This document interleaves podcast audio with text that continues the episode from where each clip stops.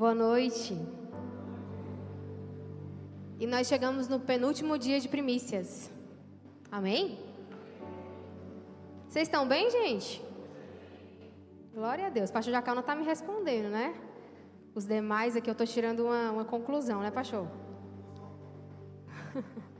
Está representando todo o povo, né, pastor? Isso, é isso aí. Queridos, é, é uma honra para mim hoje compartilhar um pouco do que Deus tem colocado no meu coração. Sempre é, subir nesse altar é algo que traz muita responsabilidade, muito zelo. E acho que o William foi muito exato, muita paixão também. Estar aqui é, é traduzir, através da vida desses pastores que sobem aqui nesse altar, um coração apaixonado por Jesus. E hoje eu tenho um sermão que, na minha percepção, ele é muito voltado para as famílias. Ah, mas eu ainda não sou casado. Mas você pertence a uma família e daqui a pouco você vai constituir a sua própria família. Então eu sou casado, isso é para você também. Ah, eu separei, para você também.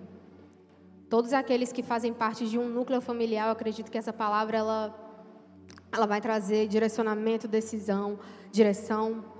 E é algo muito simples que Deus tem colocado no meu coração, mas eu quero compartilhar com vocês porque eu acredito que nessa simplicidade Deus tem algo para para contribuir no cotidiano, no dia a dia de vocês. Amém? Quantos aqui prestaram atenção nos últimos dias na guia profética? Todo mundo? Quantos aqui foram abençoados pela guia profética? Amém, né? Eu quero dar um conselho para vocês. Eu, ano passado, né? Faz tão pouco tempo, né? Que foi ano passado. No ano passado, eu, ao longo do ano, foi um ano bem atípico para mim, né? O ano de 2021 foi um ano que eu saí muito da minha, do, do meu normal, do meu cotidiano. É, principalmente como um, como um resquício aí da, da, da pandemia, né? E também porque a minha bebê nasceu ano passado, né? Nasceu em maio do ano passado. E aí eu me deparei com um negócio chamado puerpério. Delícia. Maravilhoso. Quem já passou sabe, né, mães? e muitos processos, eu me afastar do trabalho e, e, eu sou uma pessoa muito, muito ativa, eu gosto muito de produzir, eu gosto muito de me sentir útil. E nesses altos e baixos de 2021, foi um ano em que eu fui chamada ao ministério pastoral. Foi muita coisa 2021 para mim, muita coisa. E nos altos e baixos desse ano, com tantas coisas, eu recorri à guia profética. Eu recorri tanto à guia profética que a minha filha tem nome de Mel, que era um dos elementos que a gente viu na guia do ano passado. Né? Deus foi dando uma direção até que casava com a própria guia. Então eu quero dar um conselho para você nessa noite. Não deixe a guia apenas na virada do ano, no dia 31 de dezembro.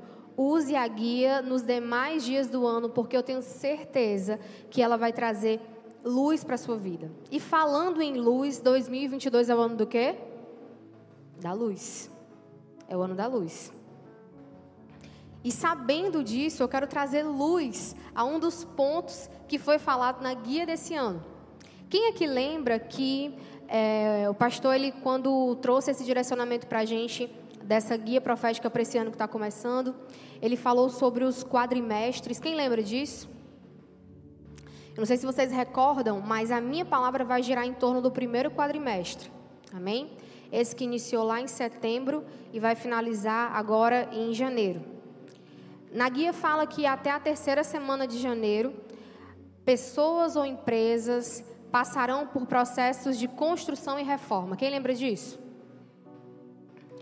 Hoje eu quero falar com vocês sobre construção, sobre edificação. Amém? O título do meu sermão é Fundamentados na Rocha. Eu vou trazer para vocês um texto, uma parábola de Jesus que possivelmente você conhece, mas acredito que existem segredos dentro desse texto que vão trazer direção para sua casa, para sua família. Vamos abrir as nossas Bíblias em Mateus 7, se você puder ficar de pé. Amém? Mateus capítulo 7, Evangelho de Mateus capítulo 7, verso 24. Tá aqui? Oh, tô vendo. Esses meninos, eles são fantásticos, né? Eu não preciso nem mandar mais o... É, é demais, demais esses meninos. Vamos lá. Eu acho que eu vou ler na versão de vocês. Nós vamos ler do verso 24 ao verso 28. Toda vida que eu subo aqui, a gente lê muito, né? Tipo, o pessoal já fica assim, aquela pastora lá, ela lê demais a Bíblia, o negócio, ela gosta da leitura, né? Talvez Deus esteja querendo tratar isso na vida de vocês, toda vida que eu subo, né? Só pode. Vamos lá. Mateus 7, 24, nós vamos até o verso 28. Todo aquele, pois, que ouve estas minhas palavras e as pratica, será comparado como um homem prudente que edificou a sua casa sobre a rocha. Repete assim comigo. Volta para lá, olha, Gerardo. Gerardo, ó. Repete assim comigo: todo aquele que ouve e pratica. 25. E caiu a chuva, transbordaram os rios, sopraram os ventos e deram com ímpeto contra aquela casa, que não caiu, porque for edificada sobre a rocha. Verso 26. E todo aquele que ouve estas minhas palavras e não as pratica, será comparado como um homem insensato que edificou a sua casa sobre a areia. Diga assim: aquele que ouve e não pratica. Próximo verso, 27. E caiu a chuva, transbordaram os rios, sopraram os ventos e deram com ímpeto contra aquela casa, e ela desabou, sendo grande a sua ruína. Próximo verso para finalizar. Quando Jesus acabou de profetizar essas palavras, estavam as multidões maravilhadas da sua doutrina. Amém. Pai, nós te agradecemos pela tua palavra. Nós sabemos que a tua palavra ela é viva e eficaz. Nós sabemos que por meio da tua palavra todas as coisas vieram a existir. E nessa noite, Senhor, nós como teus filhos, nós queremos receber da tua palavra. Nós queremos ser ministrados pela tua palavra, tocados pela tua palavra, transformados pela tua palavra, para que a tua palavra ela possa fazer em nossas vidas aquilo que homem nenhum pode fazer. Em nome de Jesus. Amém. Amém. Conhece esse texto? Sim? Você possivelmente ouviu esse texto lá no culto infantil, porque a gente não fala mais salinha, né? Você escutou essa história quando você era muito criança. No meu tempo tinha até umas musiquinhas baseadas nesse texto. Primeiro ponto que eu quero falar com vocês sobre essas palavras de Jesus é sobre o ouvir e praticar. Amém? Diga assim comigo. Ouvir é para todos. Praticar é para os obedientes, para os prudentes. Quantas pessoas você conhece que escutam a palavra de Deus? Quantas pessoas você conhece que é, ouviram falar do Evangelho? Mas eu te pergunto, quantas pessoas praticam aquelas palavras da verdade? Eu te trago essa pergunta inicial. Você tem ouvido as palavras do Senhor e tem praticado essas palavras na sua vida? Essa pergunta parece ser muito redundante, muito clichê, mas se você parar para entender a profundidade dela, você vai trazer vários questionamentos da sua vida. E você vai começar a analisar áreas da sua vida que você percebe: eu escutei sobre isso, mas eu não pratico. Ou um dia eu ouvi sobre isso e pratiquei, e hoje eu abandonei essa prática, eu não faço mais.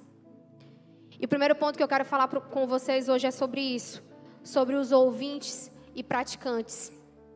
Ouvir é para todos, mas obedecer é para os obedientes, é para os prudentes. Obediência, ela é um lugar dos filhos. E se você está nessa noite, aqui nesse lugar, é porque você é alguém que ouviu e é alguém que está praticando essa palavra. Se você está nesses dias de primícia, entregando o teu tempo, entregando os teus esforços, entregando os teus recursos para o Senhor, pode ter certeza que você não é só um ouvinte, mas você também é um praticante das palavras do Senhor. E Deus, ele não deve nada a ninguém. Nada. Nada a ninguém. O que você está fazendo nestes dias é uma semeadura. Job falou isso ontem. É uma semeadura que vai se refletir esses sete dias. Essa semeadura que você está trazendo hoje vão se, repetir, se refletir em todos os dias do seu ano. Os dias do seu ano eles terão mais direção, eles terão mais força, eles terão mais visão de Deus, porque você primiciou nos primeiros dias. E aquilo que eu faço no primeiro determina todo o resto. Nós sabemos disso. Então, a primeira coisa que eu quero falar com você é: não seja só um ouvinte, mas seja um praticante. Porque ouvir é para todos, mas, mas praticar é para os obedientes, para os prudentes para os filhos. O segundo ponto que eu quero falar sobre esse texto é em relação à rocha e à areia. Eu vou fazer uma pergunta para você. Se você olha uma foto de uma edificação, de uma casa, de um prédio, que está construído sobre a rocha ou sobre a areia, quando você olha para aquele edifício, você consegue discernir se ele está construído sobre uma rocha ou sobre a areia? É visível isso? Óbvio que não. Porque aquilo que nós vemos quando nós observamos uma edificação, quando nós observamos uma casa, é o exterior. Para você entender o que existe no profundo, você teria que fazer uma análise interna daquele local, ver como foram feitos os seus alicerces. Então, o que eu posso dizer para você é que quando você olha para uma casa, quando você olha para uma edificação, visivelmente você não pode dizer se ela está baseada na rocha ou na areia. Você não consegue discernir isso. Então, quando nós olhamos para pessoas, homens de Deus, mulheres de Deus ou falsos profetas, só de olhar para eles nós não sabemos se eles estão debaixo, de fato alicerçados na rocha ou na areia. Não é possível saber visualmente não é possível saber. E quando esse texto ele fala sobre isso, ele traz um entendimento sobre profundidade na fé, sobre coisas que estão ocultas, sobre coisas que os olhos não veem, sobre coisas que são construídas sem o olhar humano, sobre coisas que são feitas no secreto, no oculto. A sua fé, ela é alicerçada quando ninguém vê. A sua casa espiritual, ela é edificada quando ninguém vê. É um processo completamente interior. É um processo onde está somente você e Jesus.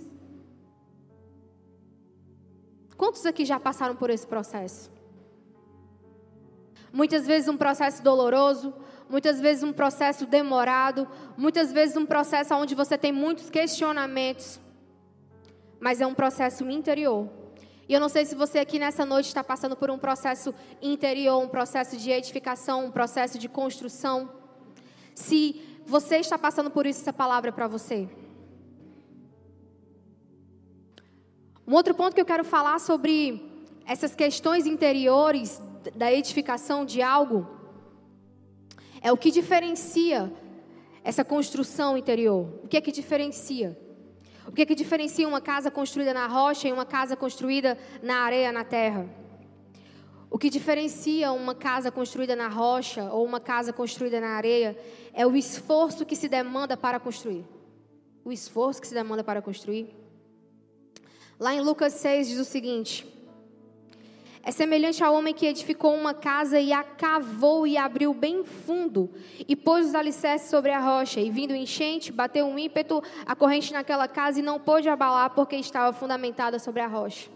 Os evangelhos são sinóticos, então existem textos que se repetem, né? E Mateus e Lucas falam da mesma parábola de Jesus. E é interessante que o autor Lucas, ele diz o seguinte, que o homem que edifica e cava e abre bem fundo. É um segredo que Mateus ele não trouxe, é uma revelação que Mateus ele não trouxe. Ele fala que a edificação ele é um processo de esforço, a edificação é um processo demorado, a edificação é um processo que vai gastar tempo, a edificação é um processo que talvez vai te cansar. E lembra que eu falei sobre família? Edificar uma casa, edificar uma família é um processo que vai te custar. O teu tempo, o teu recurso, as tuas prioridades. Eu acabei de ser mãe e eu tenho me deparado com isso. Como a nossa vida muda?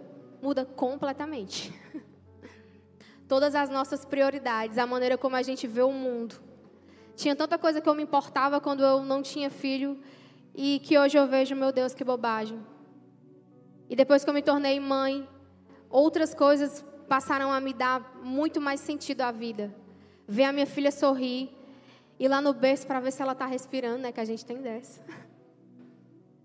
Isso me traz alegria. E era um sentimento que eu não sentia. E esse processo de construção, ele é assim mesmo. Eu só tenho, eu tenho um bebê de sete meses, eu tenho homens e mulheres aqui com filhos formados. E que já passaram por várias etapas da vida que eu ainda não passei. E essas pessoas, elas com certeza podem dizer que o processo de edificação de uma casa, ele é um processo que custa tudo. Que custa tudo aquilo que nós somos.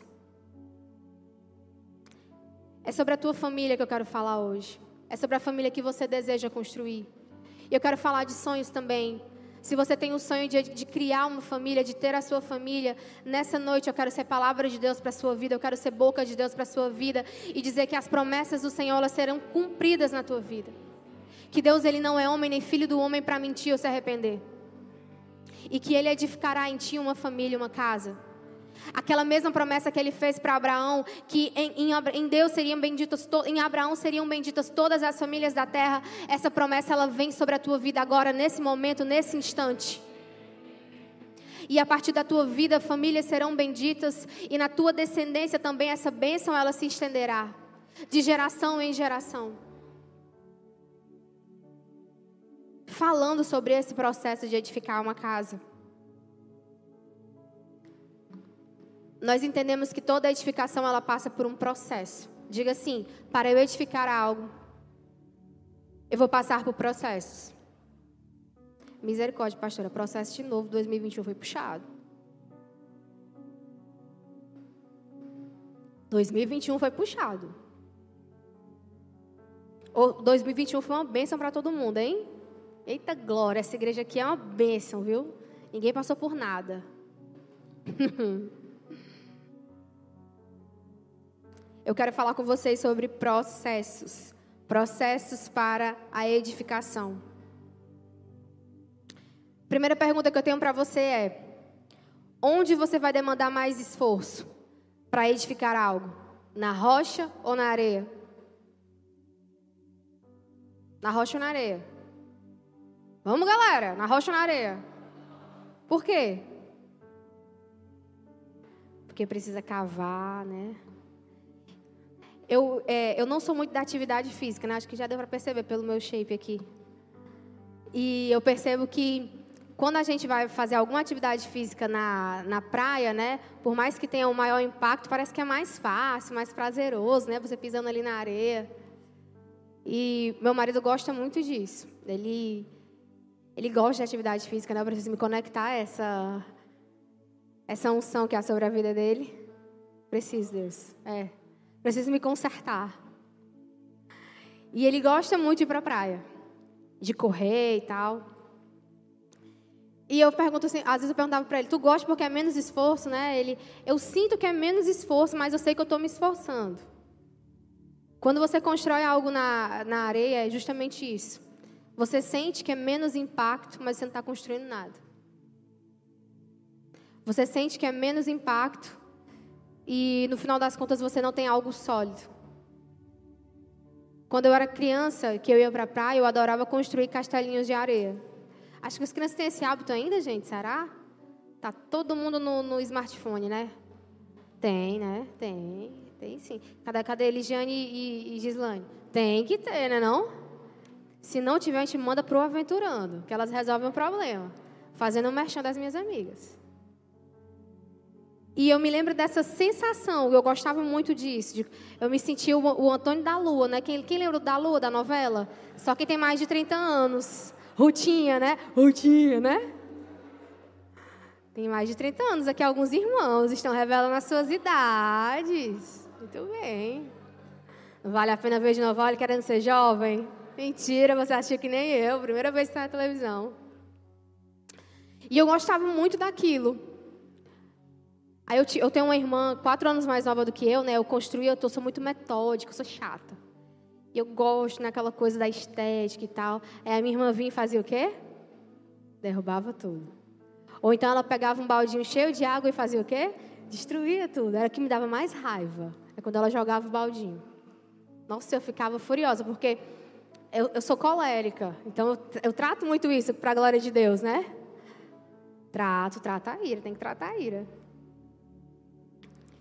E, e observe esse exemplo que eu trouxe para você. Construir algo na areia é algo que facilmente se destrói, é algo que facilmente desmorona. Mas construir na rocha é algo que vai demandar esforço.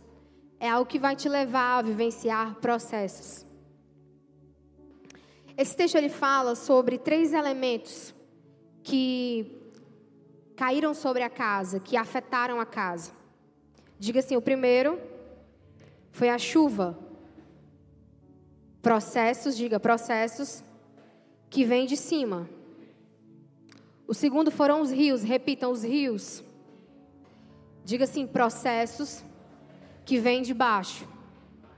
E o terceiro são os ventos. Diga assim, os ventos, processos que vêm dos lados. Rapaz, então esse negócio de ser crente é um pouco complicado. Eu tenho que viver processo. E eu ainda vou viver processo de cima, embaixo, do lado. Meu Deus do céu, não tem nem onde eu me segurar, não. Eu, eu, eu tenho uma teoria, gente. Eu acho que era muito mais fácil a gente ser, ser Shinoe, a gente ser Hare Krishna, sabe? Assim, ia ser uma vida muito mais paz e amor, não ia ter esse negócio de processo, de disciplina, de aprendizado, perdão. É um negócio puxado. Ser crente, a vida do crente é difícil, já diz o meme. É. Você acha que é só aceitar Jesus e está tudo bem? Eu não estou querendo dizer para você que a vida com Cristo é uma vida difícil, porque nós reinamos aqui na terra. Se você não reina, eu reino. E Deus tem me dado o melhor dessa terra, eu tenho desfrutado disso. Missionários e milionários são os que desfrutam do melhor dessa terra. Eu já fui muito missionária, agora estou querendo ser milionária. Estou migrando aí. Quando a, Magui se conectou. Eita Jesus. Vamos falar sobre esses símbolos? Chuva, rio e vento. Processos de cima, de baixo e dos lados. Todos esses elementos, eles são analogias ao nosso Deus na pessoa do Pai, do Filho e do Espírito Santo. E nós vemos na Bíblia que a água em si, ela representa o governo de Deus. Então, sempre que você observa a água, ela vai ter uma ação de Deus governando sobre o homem ou governando sobre a terra. A chave do meu sermão, ela se encontra em entender esses três elementos e no final, onde eu trago uma, uma aplicação daquilo que nós estamos falando. O que são as chuvas? Lembra que a água, ela representa o governo de Deus. A água, ela é uma ação de Deus sobre a vida do homem, sobre a terra. A chuva é um processo natural. E é um processo dos céus, é um processo de cima para nós. Diga, processos de cima sobre a minha vida. É quando Deus faz algo para te tratar. Essas são as chuvas. A Bíblia fala de várias chuvas: da chuva serôdia, da chuva temporã, da chuva de plantar, da chuva de colher. E assim são os processos de Deus de cima sobre a nossa vida. São processos que inevitavelmente nós precisamos passar. E são nesses processos que acontecem o, o período da semeadura. Diga assim: quando a chuva vem, é o meu tempo de semear. Então você precisa aprender que quando você está sendo provado por uma chuva de Deus, quando ela vem de cima, é porque você precisa semear nesse tempo. Nós estamos vivendo uma chuva de Deus. E nós não podemos perder a oportunidade de semear. Porque se nós não semearmos enquanto a chuva vem, nós não vamos ter colheita. Esse é um tempo de você entender que a chuva de Deus ela está sobre a sua vida e você precisa ter sementes para entregar. E eu falo de semente em todas as áreas da sua vida. E nesse momento, eu quero que você comece a pensar: a chuva de Deus está vindo, esse processo de cima está vindo sobre a minha vida. O que, que eu preciso semear? Quais são os seus sonhos? Quais são os seus objetivos? Ah, eu quero é, melhorar profissionalmente, então semeia na tua profissão. Ah, eu quero é, melhorar emocionalmente, então semeia nas tuas emoções. Como que você pode cuidar das suas emoções? Ah, eu quero melhorar financeiramente, então semeia nesse altar.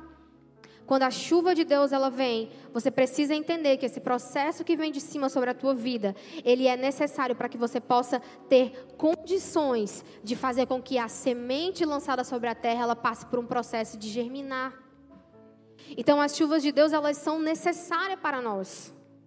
Não adianta a gente fugir do processo. Quando a gente mais foge do processo, mais parece que a chuva vem sobre a gente. Você já tentou fugir da chuva? Dá certo? É impossível. É impossível. Então, se a chuva de Deus vem sobre você, se esse processo que vem de cima vem sobre a tua vida, entenda é um processo para que você tenha sementes. É a oportunidade que Deus está dando de semear. Amém? O segundo elemento são os rios. Os rios, assim como as chuvas, eles contêm as águas de Deus, a governabilidade de Deus. Então é Deus governando sobre o homem. E esses processos são processos que vêm de baixo. Você já tentou correr dentro de um rio? Nunca tive essas ideias, não, Pamela. Você já tentou atravessar um rio, dentro de um rio, nadando? Você teve dificuldades? Você se esforçou? Os rios, eles simbolizam as águas de Deus.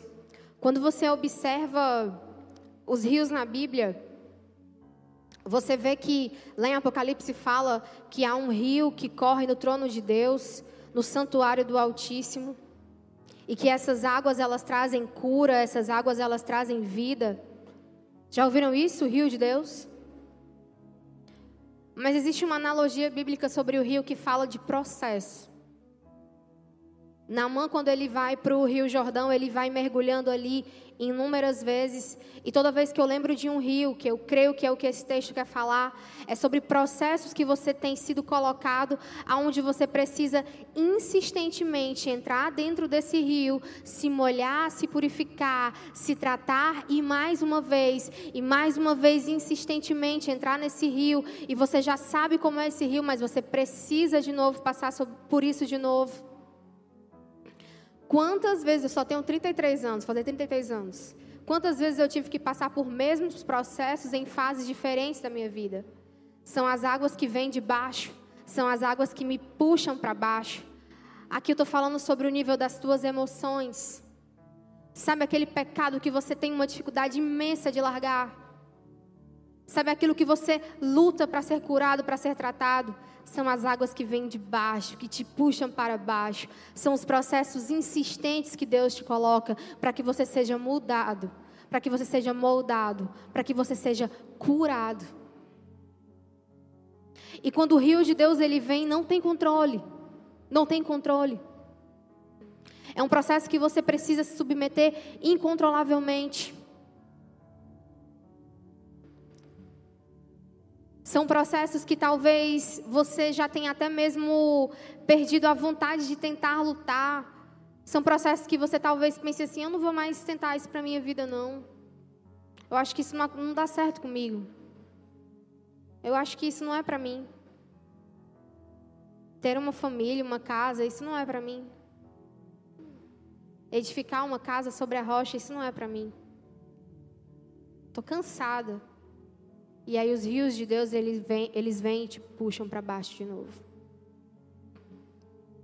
São processos que você precisa passar. São processos que possivelmente eles constantemente passam pela tua vida. Porque o intuito desses processos é liberar a cura de Deus sobre você. E esse processo só termina quando de fato você alcança essa cura. Então, se determinado processo na tua vida ainda não terminou, ele é um processo rio.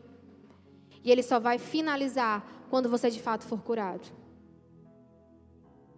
E quantos experimentam de vencer essa força do rio, desse processo que puxa para baixo? Sabem como é prazeroso olhar para trás e, caramba, eu não desisti, eu venci. Existem coisas na minha vida que eu sei que eu usufruo hoje são frutos de processos que eu vivi lá atrás e que eu não desisti, eu me considero muito improvável. Muito improvável. Eu humildemente reconheço minhas habilidades, reconheço aquilo que eu tenho, mas eu me considero totalmente improvável. Mas eu sempre tive uma promessa que Deus ele me usaria, de que Deus ele transformaria a minha vida, que de que Deus faria algo. E aquela menina de 14, 15 anos não imaginaria estar hoje nesse púlpito falando com você. Mas eu me lancei no rio. Eu vivi os processos. E foram processos difíceis muitas vezes. Foram processos onde eu pensei em desistir.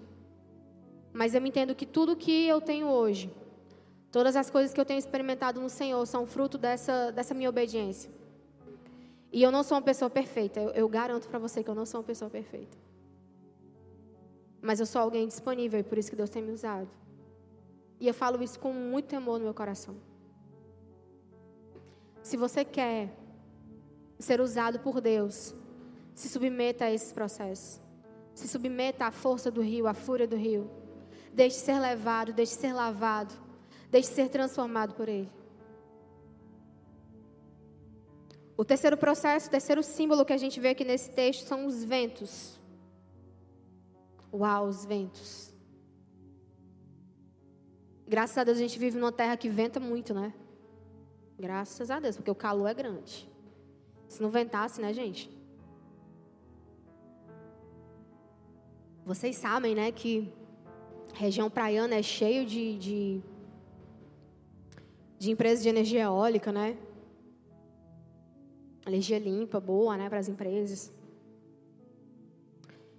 E o vento, biblicamente falando, ele é a ação do Espírito Santo. É a ação do Espírito Santo. Quando eu estava estudando sobre os ventos, eu vi que existiam quatro ventos: o vento norte, sul, leste e oeste. E a gente vê, principalmente no Antigo Testamento, falando sobre os soprados do vento norte, do vento sul, do vento leste, do vento oeste. Cada um desses ventos ele simboliza algo. Eu não tenho tempo para me deter nisso. Mas o que eu posso garantir para você é que esses ventos eles anunciam uma colheita.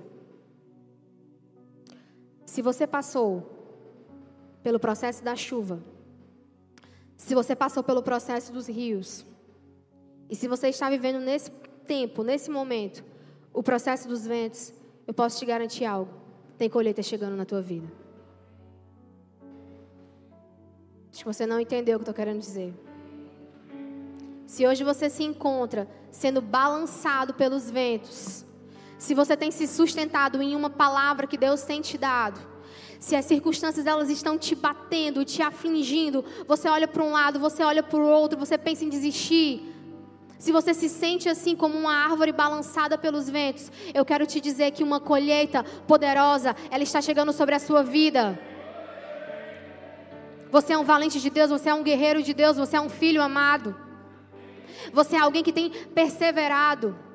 Você é alguém que Deus tem prazer em fazer prosperar. Você é alguém que Deus escolheu para esse tempo. Se você está aqui ouvindo essa palavra, é porque Deus tinha um propósito contigo nessa noite para te lembrar disso, que não importa a chuva, não importa o rio, não importa se esse vento ele está te atrapalhando, te balançando, mas há uma colheita chegando sobre você. Talvez seja uma colheita muito antiga, talvez seja um sonho adormecido, talvez seja algo que você não acredita mais. Mas eu estou aqui para te dizer nessa noite, debaixo da influência do Espírito Santo, que uma colheita poderosa está vindo sobre a sua vida. E não importam as circunstâncias, não importa o que o mundo tem falado, não importa a sua escolaridade, não importa aquilo que você acredita, não importa o seu exterior, mas o que importa é aquilo que Deus tem feito na sua vida, o que Ele tem gerado dentro de você e através de você. Nessa noite eu quero te encorajar edifica a tua casa, vive os processos, passa por eles, porque a recompensa no final, ela é maravilhosa. A Bíblia fala que nem ouvido ouviu, nem olho viu aquilo que Deus ele tem preparado para nós não penetrou no nosso coração. Nem olhos viram, nem ouvidos ouviram e jamais penetrou no coração do homem aquilo que Deus tem preparado para aqueles que amam. Eu não sei todas as promessas que Deus tem para mim. Eu vislumbro algumas, de, algumas dessas promessas. E como humano, eu não teria nem capacidade de receber todas as bênçãos que Deus tem para mim. Eu morreria. Mas os processos de Deus, eles existem para isso. Tempo a tempo, essas promessas elas são liberadas. Essas bênçãos elas são liberadas na tua vida. A Bíblia fala que o destino do justo é como a luz da aurora que vai brilhando, brilhando até se tornar dia perfeito. E assim são os processos de Deus na sua vida. Devagarzinho, pouco a pouco, Deus vai moldando, Deus vai transformando, Deus vai tirando, retirando aquilo que não presta, colocando aquilo que é bom, colocando aquilo que é dele. Esses são os processos na sua vida. Sinta-se um privilegiado por ser processado por Deus. Sinta-se privilegiado. E o cerne do meu sermão, o centro do meu sermão, ele ele foca e ele acaba em uma única pessoa. Diga assim comigo, Jesus, a rocha, a pedra viva. Atos 4:11 diz o seguinte: Ele é a pedra que foi rejeitada por vós, os edificadores, o qual foi posto por cabeça de esquina. Nós vimos esse texto, nós falamos sobre esse texto, nós vimos os pontos que o texto fala sobre processos, provações, mas nós esquecemos de falar sobre o principal. Aquele homem prudente que edifica a sua casa sobre o quê? Sobre a rocha. Quem é a rocha? Jesus é a rocha. O mundo ele rejeita Deus, ele rejeita o seu filho. Desde a antiguidade nós vemos isso. E na antiguidade isso era tão claro que os homens eles construíam imagens de escultura. Utilizavam coisas inanimadas para falar de um Deus. 1 Pedro 2,5 diz o seguinte: Eu quero que essa palavra ela penetre no teu coração agora. Que o teu coração agora ele seja alvejado por esse texto. Vós também, como pedras vivas, sois edificados casa espiritual e sacerdócio santo, para oferecer sacrifícios espirituais e agradáveis a Deus por Cristo Jesus. Vós sois pedras vivas. Se Cristo é a rocha, se Jesus é a rocha, você é uma rochinha. Você é uma pedra viva. Sabe qual a diferença de uma rocha para uma para a areia em si, basicamente ela tem a mesma constituição. Porém, a areia, ela é a rocha fragmentada. É como se você pegasse a pedra e transformasse ela em farelinhos. Isso é areia. O mundo, ele faz isso com Jesus. Porém, você é uma cópia dele. Você é imagem e semelhança de Deus. Você é uma outra pedra, assim como Jesus é. A natureza de Deus, ela está dentro de você. Você também é pedra viva. Não sou eu que disse isso, foi o apóstolo Pedro há mais de dois mil anos atrás. O cara que por acaso também se chama Pedra. O cara que por acaso também recebeu uma promessa de que sobre ele, sobre a vida dele, a casa de Deus, ela seria edificada e que as portas do inferno não prevaleceriam contra ela. Ele tem muita propriedade para falar sobre isso. Você é pedra viva. Você é um edificador.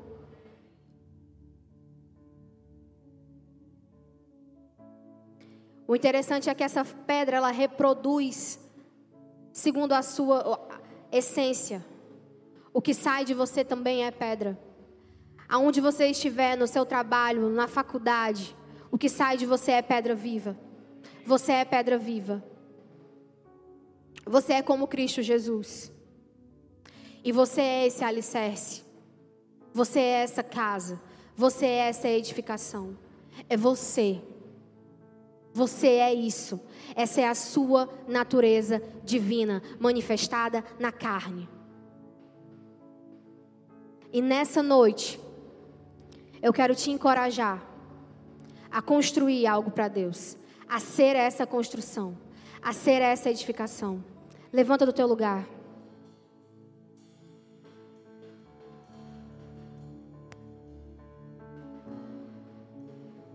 Eu quero orar por você nesse momento. Levanta a tua mão assim para receber. Pai, eis aqui os teus filhos. Assim como Jesus, eles são pedras vivas. Assim como Jesus, eles passam por processos de edificação. Eles são alicerce. Eles são base de uma edificação espiritual. Os seus filhos e filhas, reis e sacerdotes sobre essa terra. Eles se posicionam agora, Senhor, no lugar, no lugar de governo. Eles se posicionam agora no lugar onde o Senhor tem os colocado. E nessa posição espiritual, Senhor, eles recorrem ao teu poder, eles recorrem a todas as bênçãos que estão retidas. E nesse momento agora, Pai, os teus filhos, eles buscam das regiões celestiais aquilo que eles necessitam. E o nosso Pai, Ele é um bom Pai que dá boas dádivas, dá boas coisas aos seus filhos. Eu te convido a entrar nessa dimensão espiritual agora e arrancar aquilo que você quer, arrancar aquilo que você precisa. Como pedra viva, edifica esse altar, edifica essa casa.